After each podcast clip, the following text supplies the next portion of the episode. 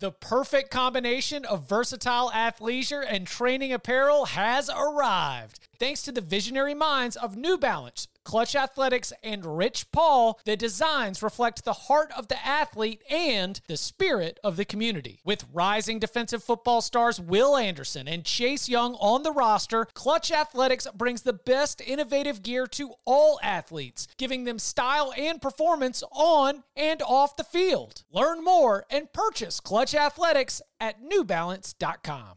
This episode is brought to you by Progressive Insurance. Whether you love true crime or comedy, celebrity interviews or news, you call the shots on what's in your podcast queue. And guess what? Now you can call them on your auto insurance too with the Name Your Price tool from Progressive. It works just the way it sounds. You tell Progressive how much you want to pay for car insurance, and they'll show you coverage options that fit your budget. Get your quote today at progressive.com to join the over 28 million drivers who trust Progressive. Progressive Casualty Insurance Company and Affiliates. Price and coverage match limited by state law.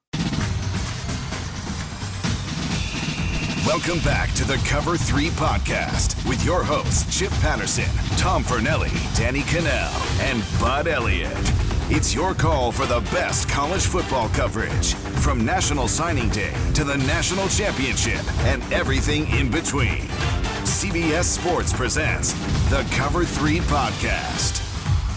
And welcome back to the Cover 3 podcast here on CBS Sports. That's Tom Fornelli. That's Bud Elliott. I'm Chip Patterson coming to you live at youtube.com slash cover three and all across the 24 7 Sports Facebook network.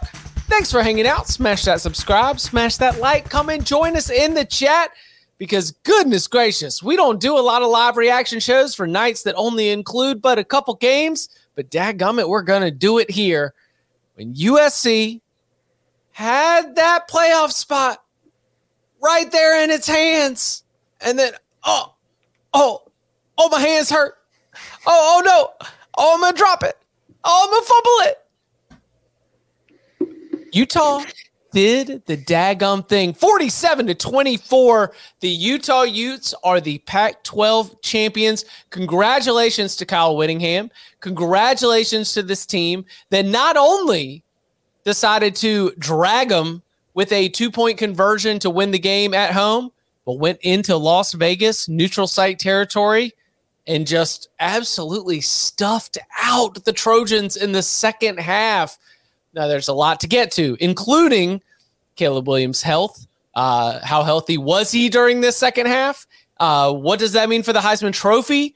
But most importantly, I think we got to give some flowers to a Utah team that on this podcast and elsewhere was not given as much respect as the Las Vegas point spread indicated. What did Utah do well? Let's start with the flower. We, we will get to the playoff implications. Hey, Ohio State fans, we see you. Thanks for tuning in. I can tell that Ohio State got good news based on the way that all these viewer numbers are. Ka-ching, ka-ching, ka-ching, ka-ching, ka-ching, ka-ching, ka-ching. I, I acknowledge this is like good news for a business. So let's start with Utah. What did Utah do well in this game? I, I thought they schemed up pressures really well. Yes. They they, they, they use a lot of stuns and, and, and, slants to confuse USC's offensive line. USC does not have great offensive line depth. Andrew Voorhees didn't play tonight. They're, they're, they're, yeah. I mean, that was something we discussed, I believe, in the Wednesday or the Thursday pod. It looked like he was going to go, and and then he ended up not going. Um, and I think they took advantage of some of USC's offensive line issues. And they also, like, they weren't afraid to blitz. They, they trusted their coverage guys. You know, Utah's run defense this year has been worse than its pasty, and they largely trusted their guys to hold up in the back end, which honestly, when Caleb Williams was healthy, it didn't hold up in the back end. I mean, he, he had five explosive plays in the first quarter alone before he you know pulled his hamstring or, or hurt his hip, whichever you want to go with there on that 59 yard run. But almost all of Utah's explosive plays they allowed were in response to having to scramble out of or do some kind of heroics within the pocket against blitz. Utah brought a lot of pressure. They got home with some, uh, but once Caleb got hurt, they, they, they could bring a lot more pressure, and he was a sitting duck. He was not able to get away from it. They had probably four or five sacks after that, but I thought they schemed up pressure really well in this game and, and made USC play left handed at times. Yeah, I, I did HQ earlier tonight, like a pregame for this, and I was asked what Utah would have to do to win this game. I came up with three very basic kind of cliche talking points you hear a billion times, but run the ball. No, no, I said Play don't turn the ball over. Defense. Said don't turn the ball over because if you don't turn the ball over, you're probably going to score against this defense. I said um, tackle because don't don't let the big plays, and then I said keep Caleb Williams in the pocket because Caleb Williams can kill you in the pocket, but if you let him escape the pocket and run around, he will kill you. It's not a matter of can, it's a will. Well, I mean, the hamstring kind of had that impact of keeping him in the pocket, but like Bud said, once that happened and like Utah smelled blood in the water, they did not take they did not hesitate at all. They went right at it and said, oh, "Okay, you're going to keep him in there. We'll just keep doing this, and he can't move. We're going to hit him, and we're going to take advantage of it."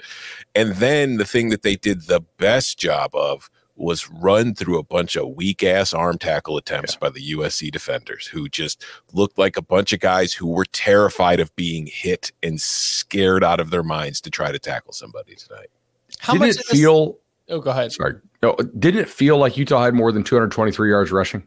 Yeah, it feels like they had 600 yards. yeah, yeah. I, I, I wasn't watching the box score live. I, I was watching the game and, and, taking my notes. And uh, it, to me, I, I, expected that to be like 270, 280, or or you know low 300s, not not 230. But they did have some really impressive runs. I, we talked all year about how USC's defense is not a good defense, but it is a defense that has generated a lot of turnovers. We know that turnovers have a certain luck component USC also sells out to maximize the controllable part of generating turnovers. And I feel like they've done a nice job of that all year. But it was very emblematic. The one turnover that they got from Utah was on a blown coverage on 3rd mm-hmm. down, where Utah gets the ball, they run for the first down, and then it gets poked out, right? It wasn't a pressure created turnover or anything like that. I mean, the guy literally caught the ball on a busted coverage, runs for first, and then gets it swatted out. Uh, their non-turnover related stops in this game were, were, kind of few and far between. Uh, you know, Utah kicks an ill-advised field goal down right close to the goal line early on, which honestly, in a game with a total in the 60s, is really foolish. Now, if you hurt their quarterback, it doesn't seem to matter uh, what you do. But that like USC got very few stops that were not turnover related in this ball game. Right. And there's the one on the third and 19 touchdown from Parks that went for 57 yards. Oh, the, the, outright stupidity. Because why do you try to force a turnover? Why are you trying to strip the ball? To get the ball back.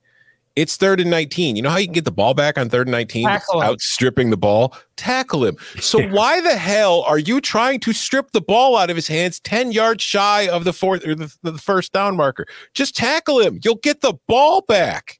It's just dumb. I was going to say, how much of this like tackling issue do we attribute to the fact that, like, on the stat sheet, Cam Rising had a very, very good game, right? Was it? Yes. Mm-hmm. Over 300 yards passing, three touchdowns, zero interceptions. Let's see. Uh, 22 of 34.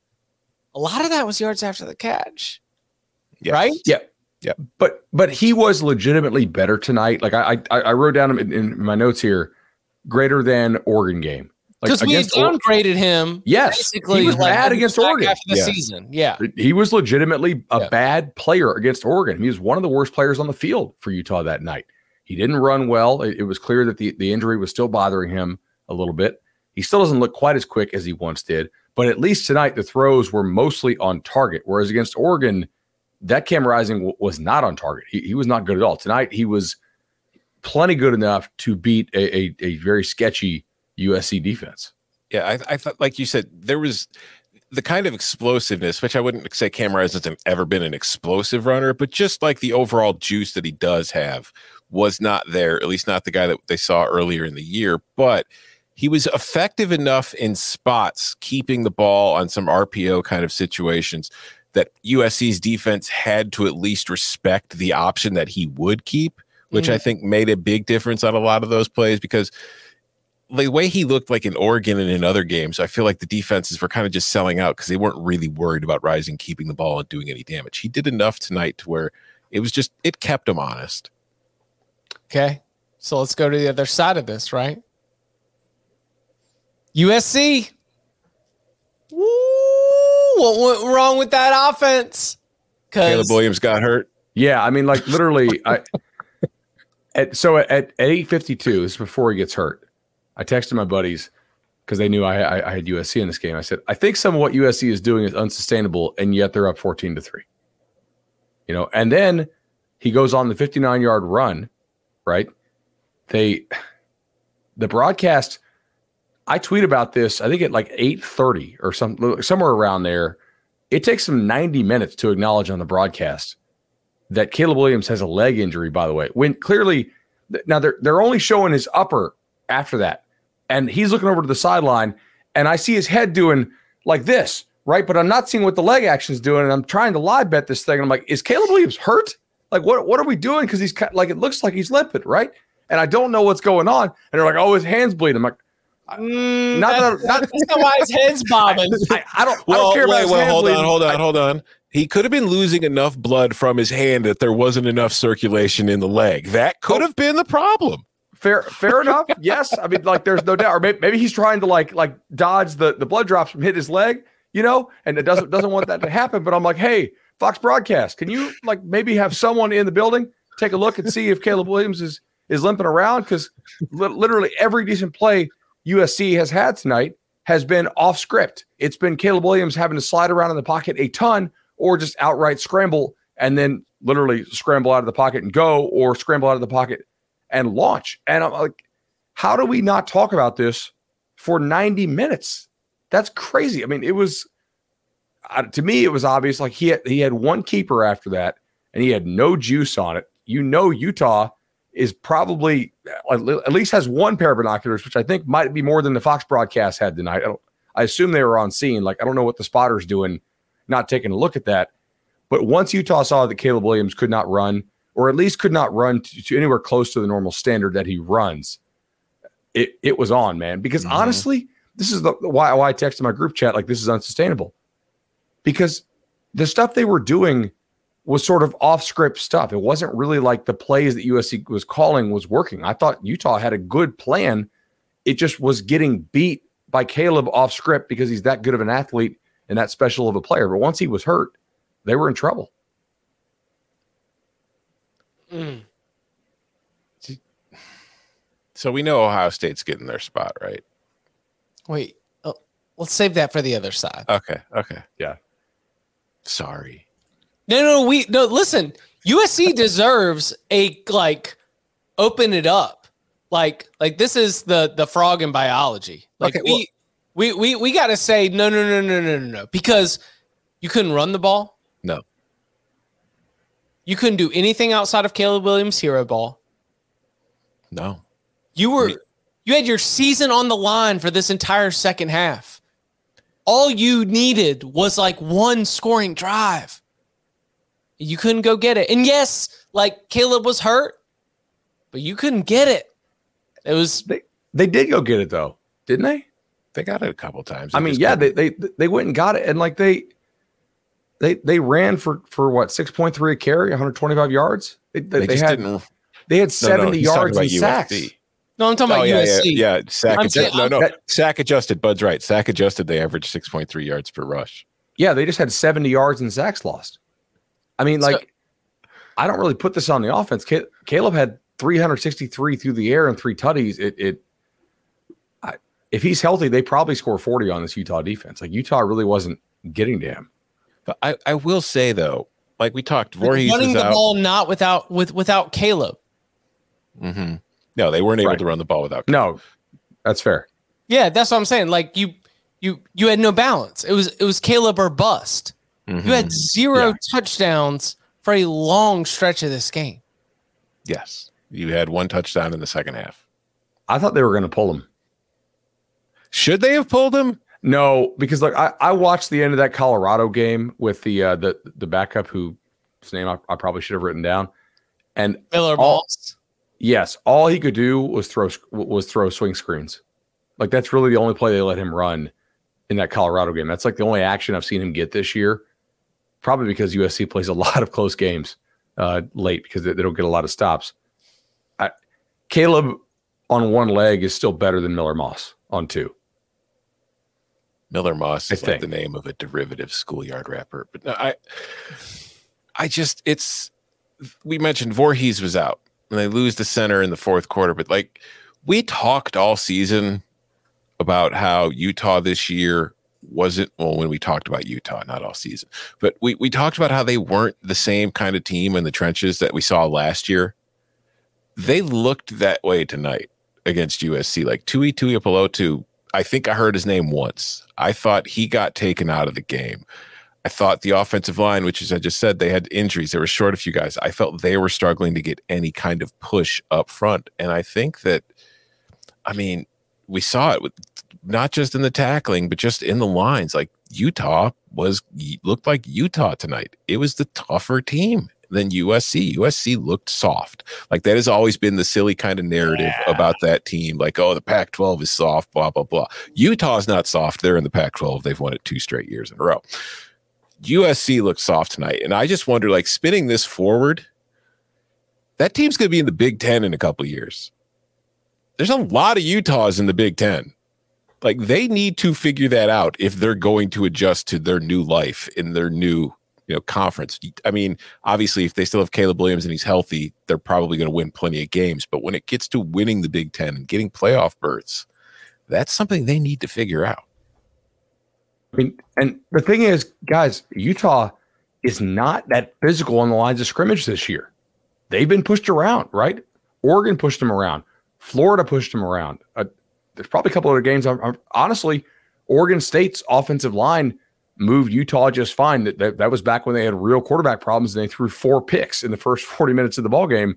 So it was never really close enough to where the Beavers pushing around Utah mattered. I mean, this is not your standard Utah team typically, which I think does speak to wow, like if that's not your standard Utah team along lines of scrimmage and, U, and USC look that soft, yeah, I, I, I agree. I, the one I, I thought Tuli did have one really nice play.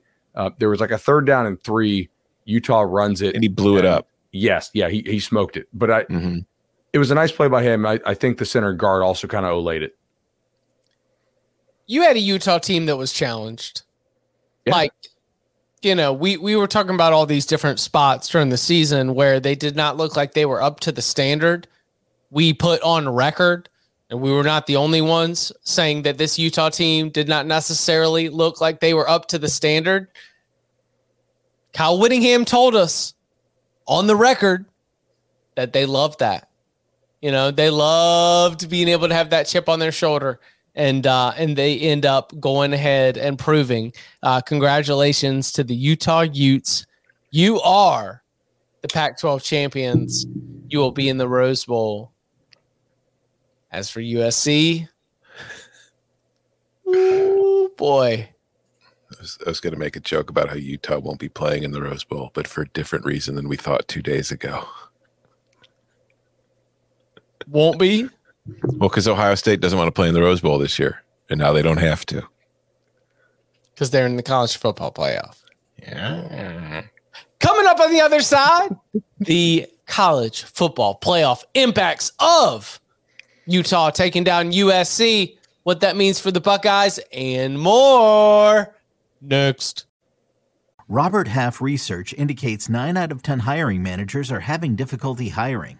If you have open roles, chances are you're feeling this too. That's why you need Robert Half. Our specialized recruiting professionals engage with our proprietary AI to connect businesses of all sizes with highly skilled talent in finance and accounting, technology, marketing and creative, legal, and administrative and customer support. At Robert Half, we know talent. Visit RobertHalf.com today. Another day is here, and you're ready for it. What to wear? Check. Breakfast, lunch, and dinner? Check. Planning for what's next and how to save for it? That's where Bank of America can help. For your financial to dos, Bank of America has experts ready to help get you closer to your goals. Get started at one of our local financial centers or 24-7 in our mobile banking app. Find a location near you at bankofamerica.com slash talk to us. What would you like the power to do? Mobile banking requires downloading the app and is only available for select devices. Message and data rates may apply. Bank of America and a member FDIC. This is Revisionist History 101 with the Cover 3 podcast. As MH says, USC should have hired Whittingham and not Riley. Kyle Whittingham was mentioned. I have zero idea if he was actually a candidate for this job. Why? Because the USC job was open in September. we mentioned everyone for the USC job. Kyle Whittingham, of course, he was mentioned because we had three months to mention a name before Lincoln Riley was eventually named the head coach. But I mean, Kyle Whittingham would not have this USC team in the Pac-12 title game this year. No. Just saying. Oh yeah, yeah. Like, transfer they- portal, like Yeah, exactly. yeah. That's a that's a great way to squash that. Thank you, bud. I mean, you're I mean- you're bringing your weight here. That's a, that's that's, that's a good way to be able to uh, affirmatively be like, no, no, that that would not be the case right now. So Like, he's an awesome coach. Like, we, we we could have the conversation. Would he have him in a better spot than Lincoln In Riley? in three like four years. Yeah. yeah, but for this year, I mean, this is probably the last time we'll talk USC for maybe a week or two. Uh, It is hard to imagine much of a better season for USC than than their fans could have really hoped for, right? I mean, Mhm. uh, what are they, eleven and two? Yep. That's that's that's pretty damn good. Mm-hmm. like compared to like they over their win total, they were sitting here on the first Saturday in Dec- or first Friday in December with the chance to be in the college football playoff. That's that's all you want. Utah will not be in the college football playoff. Nope. Ohio State in. Is. Yes. They're in. Yeah, they're in. I mean, unless the committee does something we have never seen them do and allows USC to stay in, even though it just lost, which I don't think they're going to do because they've always said that, you know, conference titles or whatever are a tiebreaker in similar situations. But USC no longer has a conference title. Ohio State have doesn't have a conference title, and they have half as many losses. And they've got a pretty good win over Penn State as far as the rankings are concerned. So Ohio State is in. And now there is, it's not going to happen, but there is an actual scenario in which we have a four team college football playoff without a single conference champion in it. If Georgia, Michigan, and TCU all lose tomorrow, it'll be either Ohio State, TCU, Alabama, Michigan, and Georgia comprising the field, and none of them will have won their conference. Man, What a system. Are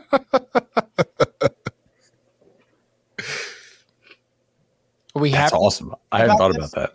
Yeah. No, I, I- I mean, I I would like for the conference championships to mean something, and uh, you know, I, th- this weekend they really don't. There's a reason why we're doing a reaction show on a Friday night. I mean, I mean, join us tomorrow at two thirty as we preview the SEC title game between Georgia and and LSU. Obviously, I'll, I'll I'll be on there and I'm excited to do it. But um, no, I, I think you need to have some stakes in these games. if you just made the conference championship a requirement, the conference championship games would just become playoff games and you would have an expanded college football playoff. But can't do that. That's been way too easy. Exactly. So what chance do you give Ohio State to get in here and like wreck shop? Well,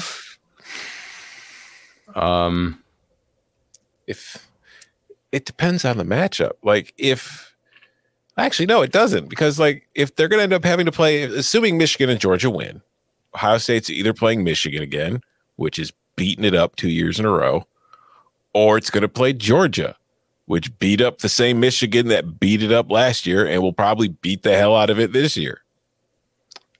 they will be favored over Michigan if they, if they match up. Oh, I'm sure they will, and they'll lose again. They could, Yeah. Let's mean- go. Or or it could go the way that Georgia Alabama went round two last year, right? It's Michigan. Well, that's true. Blake Corum will be injured. Oh, wait. He was hurt in the first game. Bla- Blake Blake Corum as uh, as Williams. That's that's interesting, huh? Um, look, they'll be they will not be a touchdown dog to Georgia. I can tell you that. It'll it'll be less. Mm-hmm.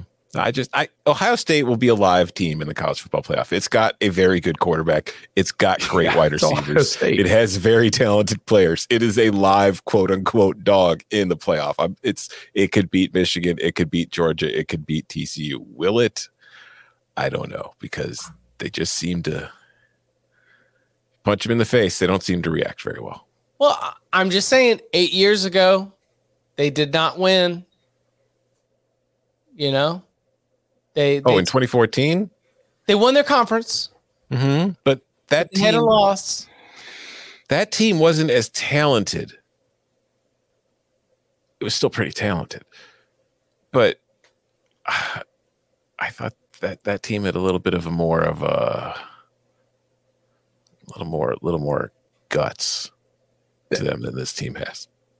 I've looked into that team before. The receiving, the, the receivers on that team were nuts. It was like Michael Thomas and mm-hmm. uh, a bunch of guys who would go on to play for for a decent while in the NFL, right? Uh, but they also like that Ohio State team.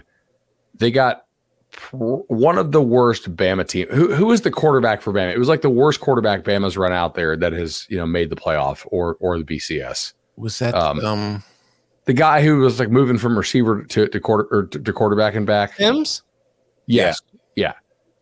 Right. I mean, like like Sims, not a capable thrower at a championship level, honestly. And so they they took advantage of that. Bama had a couple issues that year. They they beat them. Um, you know, Dalvin Cook fumbles four times in the Rose Bowl uh, as he's averaging like 12 yards carry against Oregon, and then they bully Oregon at the line of scrimmage, you know, and, and, and beat Mariota. Um, mm-hmm. And I mean, they had their third string quarterback in, so right. it's like it's yeah, Braxton Miller. That's what I mean. Is JT? Yeah, it's like they weren't as talented at the quarterback position as they are right now, but they had good players, and they were. I felt like the defense was a little saltier too.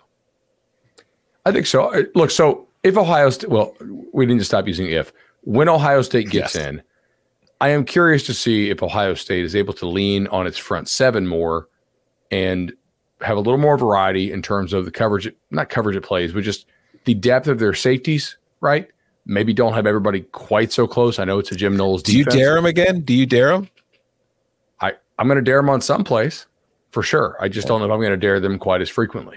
You know, I, I, think back to that Penn State game where where you know JT Tuimoloau uh, had a really nice ball game. They, they, have some good players on that Ohio State front. Uh, but Tom, it's a great question. Though. Like, would you dare him? Because Michigan again, 360 yards on five plays, 3.0 on their other 54 plays. Like I think I did 54 out of 60 plays, they had a pretty nice nice day. Mm-hmm. When yeah, you no, were I, filling I out your uh, All American ballot, but do you do those? I do not vote. Okay. I didn't have a lot of Ohio State defensive players. Neither did I. Did you have a lot of Michigan def- defensive players? Nope. I had two, and we go deep. Like the the ballot is like yeah down to like LB six and like DL eight or whatever. I think I had one or two. Would you have Mike Morris? Yeah. Mike Morris didn't make mine. I don't know if I, I had any Michigan players. I'm, I'm, trying to think off the top of my head. This is great podcasting right now. I don't think I did. I feel like that's more of a. I know I had I had a few offensive players on there. I know Olu was on there. I know Corum was on there. Do you have any Georgia ones? For defense? defense? Yeah. Yeah. Yeah. Yeah. hundred percent. Yeah. no, I, I didn't do that uh, pro football focus move of like only my uh, only my formula produces yeah. these numbers. My highest grade. Yeah, my high, my my highest graded for the season. No. highest graded for the season. Sorry. Jalen Carter, you did. You did. Congratulations. Um, yeah, that the, the, the cool. Dumas Johnson kid for Georgia, by the way, has been pretty damn good too. The sophomore, mm-hmm. the, their their linebacker, like that that guy. I've, I've been watching some of these playoff teams. He, he's all over the field. So now that we have come to the place where Ohio State is in, right? Yeah. Now let's talk about it. what do you want to talk, talk about? Let's talk about it. But guys, guys, we got to talk about it. If, if, if, if, if, if the Kansas State Wildcats, which are narrow oh. underdogs against TCU, if Kansas State defeats the Horned Frogs, are we really talking about it? Are we really talking about? Because currently in the college football playoff selection committee rankings, Ohio State is number five. Sure, you're in. I get it. You got one loss. That one loss is to Michigan. Michigan is a team that is currently ranked number two in the college football playoff rankings. The team that is currently ranked number six in the college football playoff rankings has two losses, which means that their arrival in the top four on Sunday would be historic. What would not be historic is the inclusion of that program in the college football playoff because they have been in it so many daggum times. If TCU, who is again just a narrow favorite to a team that it was trailing early the first time they played. Are we really talking about it? If TCU loses to Kansas State, is Alabama in? Can I can I pose you a question? Yeah, I mean, the, the, this is the time right, for posing questions. All right. Well, let's let's take a look at Alabama. Ten and two. Its best win is number twenty Texas. Needed a last second field goal to beat them, even though their starting quarterback got knocked out of the game in the first half. It's got a win over Mississippi State, which magically appeared in the rankings this week. And it had a narrow escape against Texas A&M, and both of its losses were close. Blah blah blah. If the close, if the losses are close, being matters, then the wins being close matters too. So that team's ten and two. A team lost tonight for the second time this season, but it only lost to the same team a team that is ranked in the number 11 and will be ranked higher come Sunday. And that team has one more win than Alabama. And that team has a win over number 17 and a win over number 21. If you're going to let a two loss team in, is the one that lost tonight not the one with the better overall resume? It's a fair point. Um, kind of makes you wonder like does the committee really believe its own rankings as, as far as its resume? Are, are they really going to look at it like that or are they going to sort of eye test it? I i don't think there's any way usc gets in over alabama personally. Neither do i but my point is logically how do you justify putting in alabama over usc i mean you want these teams to play conference championship games right? And mm-hmm. you are sort of penalizing usc here for mm-hmm. playing in, in a conference championship game. I i agree. I I mean, Dan Wetzel made this point for Yahoo in a column, a, a similar point to what Tom's making. And I think this year in particular is a unique year in which it really does apply. Like, honestly, just logically, the four teams that made it in this weekend should be in. They they should. I also love Dan, but he also included that detail that he said USC won its division and there's no division plays. oh, true. Yeah. I, I listen, listen. I make a, so many mistakes. I make a ton of mistakes but I just, you know, I, I, saw that one and I was like, oh, yikes. I love you, Dan. Come on. But I, am just saying, right. if, Al- if Alabama gets in, I know I've said it before. I'm I'm out on the playoff. Period. I'll talk about it because I have to for work, but I'm never going to care about anything that they do. I Bama can get in. I think if TCU gets blown out, or if Duggan gets hurt enough to where the committee really thinks he's going to miss the playoff or both. Having two teams who did not play for a conference championship. One that lost twice, one that didn't even win its own. Mm-hmm. Yeah. And the first ever two loss team. Mm-hmm. The first two loss team to make it will be a team that didn't win its own division if that happens. Yeah. I, I always envisioned a two loss team making it being a team that like, had a guy hurt during the season, suffered some weird losses, got healthy, got right at the right time, won its conference, was clearly like, hey, like this is the best team or one of the four best teams in the sport now that it's healthy again, right? Maybe like, like a USC in 2007 when John David Booty was hurt, they lost twice, right? And then 2000 USC at full strength is just as good as USC or LSU was that year, just as good as Ohio State was, et, et cetera, et cetera. But it would be weird to put this Bama team in. Like Bama fans in the chat, do you really believe this Bama team is anywhere near as good as as your normal Bama teams are? I, they haven't really played like it right? I mean, I, it would be strange, but I, I wouldn't put it past the committee if TCU gets blown out or if Duggan gets hurt. Because if Duggan gets hurt, they're going to use the whole hooker argument, right? That mm-hmm. hey, like we got, got to drop him now because it's an important player. Oh, another another two loss team with a better resume than Alabama. Tennessee. Oh, it actually beat Alabama, but we cannot consider them for a playoff. Just pure scalps, right? Just pure wins and losses. Yes, Tennessee is a better resume. Tennessee also lost by like a 30 burger to South to a, Carolina. To South Carolina team that also beat top 10 Clemson. By hey, what? They're just one? peaking at they're just peaking at the right time. Yeah, that's that's fair. They also lost at home to Missouri. You know, I if you're the, the right if time. you're the committee, you're if the committee wants to put Alabama in, they're going to lean hard on quality of play as opposed mm-hmm. to you know and narrow losses. Right? They competed uh, on the road.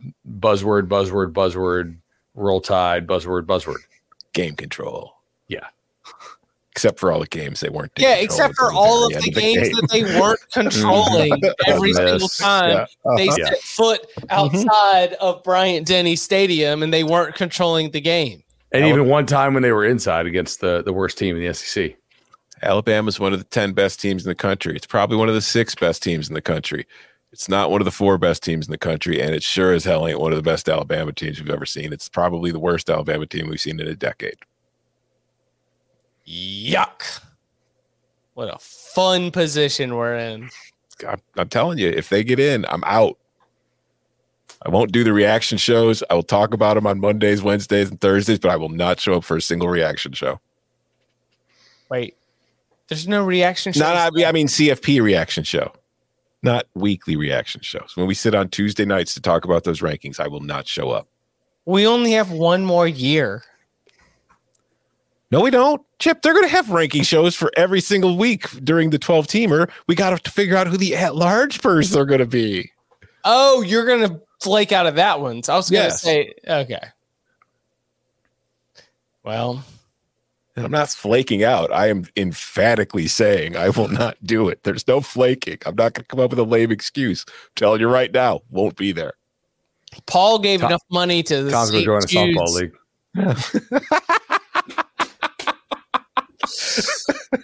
Paul gave enough money to St. Jude's to get a spot on a lock show. He just said he'll do it. So you know, Paul maybe can take my spot on Tuesday nights. Yeah, yeah. May, maybe that's what we'll do. Is next time our uh, St. Jude's telethon comes around, we'll just do a, a like who wants to come and talk about the rankings every single Tuesday night in a 12 team playoff era. Well, I tell you, I don't know why they got them at number 11. They're clearly number 14 to me.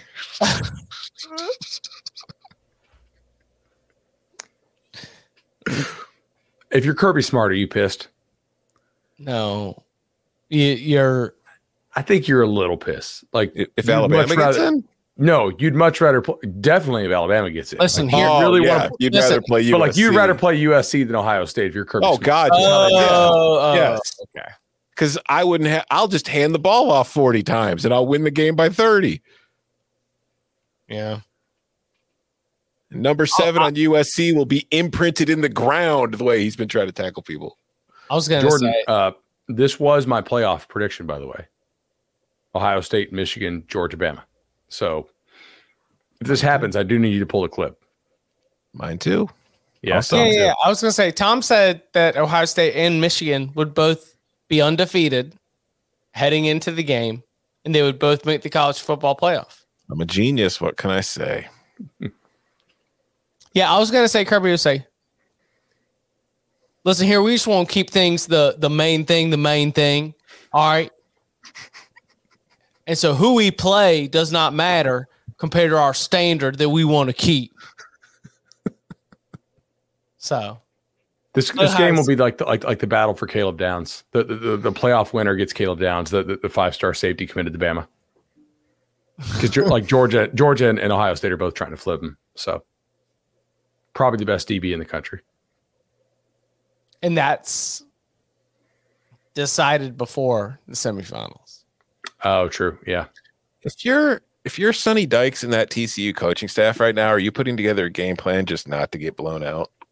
Like so I you, thought about this, like yeah. tempo wise, man. Like, do do you run your do you run full oh, tempo? Slow it down. slow it down. I mean, so maybe you know I've been watching too much World Cup this week and just seeing like Spain lay down to make sure that Germany gets knocked out and stuff like that. If I'm TCU, I think tomorrow I'm just I'm gonna be pretty conservative tomorrow. All right, I I don't agree with them going conservative, but I do think there is like if I was coaching TCU, there is a scenario that I would play differently than what Lincoln Riley did tonight. And I'm telling you, Lincoln Riley did the thing tonight that would allow them to win the game if they converted. But I forgot what what drive this was. Maybe the penultimate drive or the third last drive. But he goes for it on like fourth and 18. They're down a couple scores, so you have to have it. I think I surrender punt there. And it, like if I, if I'm down 14 you know, and I know I like just math wise, I almost certainly can't win the game. Mm-hmm. I'm not going for it on fourth and 18 in my own end, allowing them to beat me by 21 to give them any excuse. Because I don't think a 14 point loss and finishing 12 and one knocks me out. Are you going Maybe to Chris Klieman? Does. Are you going to Chris Klieman for a gentleman's agreement? Hey, if you are beating us, don't run it up. We won't run it up on you. You don't run it up on us.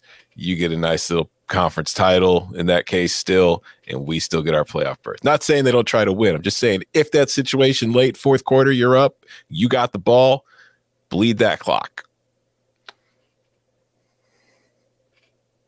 Do you think Chris Klieman takes that? No, God, no. No, no. And I don't, I don't think, think Sonny so. Dykes would ever ask. I'm just no, no, trying God, to make no, conversation. No. No, no, no. I, I think Chris Klieman would run it up. Yeah, because I don't think Chris Klieman really wants to recruit against a TCU team with a new coach and some recruiting juice that they already have, who is now in the playoff. Like you're in a major recruiting city, you're you're in Manhattan, Kansas. It's a little harder to get kids to Manhattan, Kansas than it is to Fort Worth. So just saying there, probably would, would want to run it up if you're Klieman. So one last thing to bring it back to the whole reason why we fired up an instant reaction show. Are USC fans right to be upset with Alex Grinch? Yeah. That team doesn't tackle. That team spends too much time trying to strip the ball. Tackle. The second guy in, try to strip the ball. First guy, make the tackle. It's not that difficult to coach. I think so, but they were also really bad last year on defense, and most of their transfer portal success stuff was done on offense. Oh no, they they need to upgrade on talent. That is, yeah, that's a hundred percent, million percent true. But the first guy in tackles doesn't try to strip the ball. First guy tackle, second guy go for ball. All right, one more thing. Did Caleb Williams lose the Heisman Trophy? No. Somebody else has to win it. Who is Thank that? you. Right. I mean, if if he if he lost it, who steps up to win it? And I think if you're a voter tonight, assuming you watched the game, haven't already sent your ballot in, because apparently some like you can send your ballot in already. I, Tom, you're a voter, right? Yeah, yeah you, you can send it in on Monday. On Monday. Yeah. Mm-hmm. So look, he throws for 363 and three scores on one leg. Right. I don't like he certainly would his play was not the reason that they lost the game. His lack of ability to throw for 505 because he got hurt, which he was kind of on pace to do, was the reason why they what, what one of the reasons why they lost the game. They also don't play any defense, which was a, was a bigger reason. I just I don't know who steps up. Like CJ Stroud does not have any more games to play. Hendon Hooker, you know, has has now missed another game because he's done for the year. Max Duggan, I don't think has been a national name enough. That's the one guy you could maybe look at and say he could do it. I don't want to hear the Stetson Bennett stuff. It just the numbers he has are, are No, well, wow, I mean, well, shock coming from you. Yeah, yeah, yeah. Because it's interesting because when I get my Biletnikoff information, they give me a lot of statistics. When I get my, um, you know, information for some of these other major awards, you know, you get a lot it's of a major award. You know, I, I don't, I don't get any statistics for the Heisman. I don't, I don't have to use any statistics for the Heisman. I oh, I'm to, aware. Jason I, White. I just have to write a name that I know. Actually, I have to write three. Three names. But I have to write three names that I know. So, yeah, I, I, I, I think there's a Stetson Bennett potential here. If, if Stetson Bennett plays well tomorrow and Georgia wins, I guarantee you he's going to get some votes, particularly in the southeastern region of the country. The, the fact that we're talking about Stetson Bennett as one of the guys that we're going to try to pull out of a hat here to unseat Caleb Williams gives me that much more confidence that Caleb Williams is winning this thing, guys. Yeah. Yes. No, Caleb yeah. Williams is still going to win the Heisman. I'm pretty sure. It won't be as much of a blowout as it was a couple hours ago, but unless somebody yeah, steps up with was the game of their life tomorrow. Was that the mm-hmm. biggest lead for USC? Was it 14 to 3? 17 to 3. 17 to 17, 3. Yeah, at, at 17 to 3, Caleb Williams was like Marcus Mariota level runner. Yeah. Like Mariota was one of the, I think Mariota and Winston, uh, Heisman Trophy winners in back to back years, were both blowout mm-hmm. winners. Uh, like some of the most lopsided first place vote percentage winners in Heisman Trophy history. Like we were kind of dealing with that until we weren't. What's funny is remember last year and everybody was pushing Will Anderson as like a legitimate Heisman, and then Aidan Hutchinson was a finalist. And it's like there's like the idea that they could win when there was no chance in hell either of them were ever going to win with a Bryce Young there and a CJ Stroud there, the what the seasons that they had. Of all the years that a defensive player could have won, if Will Anderson had last season this season, he might legitimately win the Heisman this year because and, of what happened tonight. And if Alabama had like beaten LSU. Yeah. Well, I, if Will Anderson had the season last year that he this year, he, they probably would have beaten LSU. But I bet he makes a play or two in that game that changes it. It was only a one point game. Yeah, I don't know. And also, like LSU had no good points. No, had no touchdowns at halftime of that game. I love this sport. We're relitigating snaps Dude. and bounces like all the way down on December 3rd. I would say, I mean, I got that bottle of maple syrup back there. Vote for Chase Brown. Give him the Heisman. He sent me maple syrup. Who do you guys seriously think is going to be in New York then? Will it be more than three guys? Yeah. Yeah, because I think that there's going to be so many guys getting second and third place votes. yeah, it's going to be hard to. And if they only invite three, I mean, everybody. I, I don't know. I don't know what they'll do, but I think the finalists. Duggan, Duggan's got a chance. Yeah, I think Caleb's a finalist. I think Stroud's going to be a finalist still. I think. Yep. Yeah. And then Max Duggan's a finalist. I don't know. I, I, felt like Corum would have been a finalist, but with the knee injury, I don't know. I think Hendon Hooker could get a little influx of votes for being so strong at the beginning of the season before he got hurt because of what's happened in the last few weeks where guys are falling off. Duggan. And Stetson. Stetson yeah, I think Stetson's going to get like a bunch of third place votes. Will will the Hooker be will the Hooker voters be split with the Stetson voters? Hooker no, voters will be split if Drake Maye beats Clemson. Drake Maye might be a finalist, although I don't think that I don't think after the way the North Carolina finished the season, that's a possibility. But if if Drake Maye beats Clemson, true. He could. What if Drake Maye wins the Heisman? That's not happening. I know it's not, but I mean, again, it's whoever has the best game that last week wins. Then five million becomes seven million.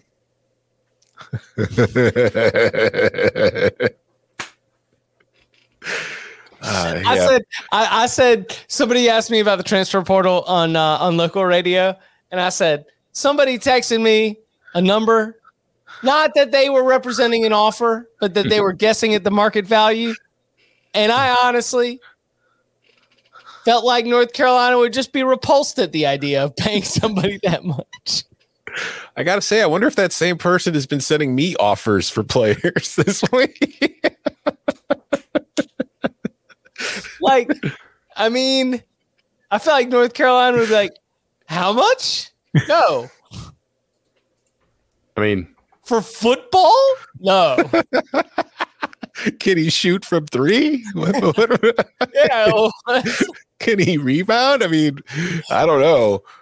I mean, we're missing Brady Manek right now. What is he getting out from behind the arc? what are they paying? G, what, what are they paying Gene Chizik?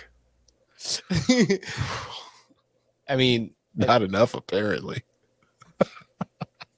uh, or or too much, depending on your analysis of it. All right, uh, seven hundred k. Would you rather pay Gene Chizik seven hundred k for the job he's done, or pay Drake Maye like four or five million to keep him for year three of Drake Maye? Drake Maye. Drake yeah. Maye. Yeah. I could find a high school defensive coordinator to, to give you similar results to what you had this year. If you, you want to finish bottom, basically bottom have 15 high school again. defensive coordinator right now. yeah. I just I just feel like it would offend some sensibilities in Chapel Hill to think that they Oh. were going to pay. That's what that's exactly Yes. what my thought Yeah. was. I was Yeah. like, I was like, what? Hmm. We we pay a college athlete to participate in extracurricular activities. Five million. Are those online course credits not enough? Uh, Unless that extracurricular activity happens to be basketball, and then yeah. No, th- then Jimmy Seafood's got it. We back up the Brinks truck, baby. um, by the way, North Texas ticket. no. Uh, I hedged out, but you know, it was a good run. But Frank Harris is is is nasty. is legit. so what is Yeah. Utah now 17 and 1 in CUSA the last two years now? As they're on their way Wow. out, right? Yeah, 17 and 1 over the last two Wait. years. They didn't lose this year in CUSA, No. No, right? And they lost. And the only game they lost last year, North Western Texas. North Texas. it was the game they laid down for. They they, Right. they kept they kept their starters out. Wagon. Yeah, Mm. Sounds like a good omen for the Bobcats. Omen for the Bobcats. Let's go, Yeah, no. wagons. The way the way locks have started off this week, I don't know. I'm, I'm kind of scared. did you uh, did you see how Akron Buffalo ended? Yeah. Well, I mean, I saw how Buffalo was just sitting on its tail for the first like what two quarters. I was on. Oh, you didn't see the final like like the final sequence? The final touchdown. No, like the final like the final sequence. All right, so Akron picks off Buffalo, runs it back to the Buffalo like 33 or ish. The very next play, the running back quarterback fumbled the exchange. Mhm. Give it back to Buffalo. Buffalo drives down, fourth down, the back end touchdown. It was action. Mm. yeah. I, I uh, at the beginning I of was that game, mostly watching Serbia Switzerland at the time, to be honest. the beginning of that game, I thought Buffalo was like Akron. Like, I did they? I was wondering, like, did they clear it with the players that they wanted to play this game to get to a bowl? Because the way that came out, they did not look at all interested to be in that game. Yeah. Mm. Bananas. All right. So we will be back with you Saturday night with all the reaction to everything that's in the books. Ohio State, congratulations. You're back in the game. Gross ass. Two loss Alabama. You might be too. We'll see how things go on Saturday. Now that I've said I'm not going to do the reaction show on Tuesdays if Alabama gets in the playoff, do I want Ella Bama to get in the playoff? And also, we'll be here on Sunday after the playoff gets announced. So, one way or the other, we'll be here. But most of all, I do want to end this on a high note. So, congratulations to Kyle Whittingham, a man who I watched on film continue a recruiting call in the midst of, our, of a fire alarm. there was an actual fire alarm going on in a university building. Kyle Whittingham said, Nah, fire ain't got shit on me. and he sat there with his That's tray awesome. and he continued recruiting. And those are the kind of stones that when you a Pac 12 championship. Two in a row for the record. Salute to you, Kyle Whittingham. Mm-hmm. Your Utah program is the class of the Pac 12 once again uh, as you take down USC for the second time in a season.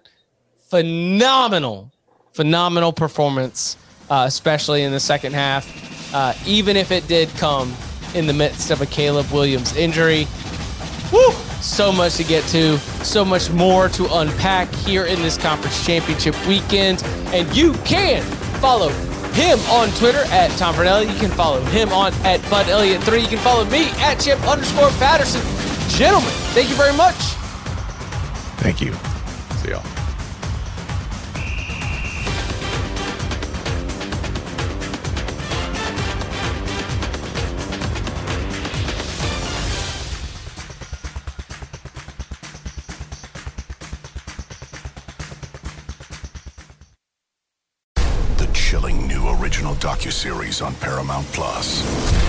Did he kill his family? The answer lies across the ocean in a woman named Sylvie. She's a can model. Where desire leads to deception. I ended up spending twelve and fifteen thousand dollars a day. It was addictive.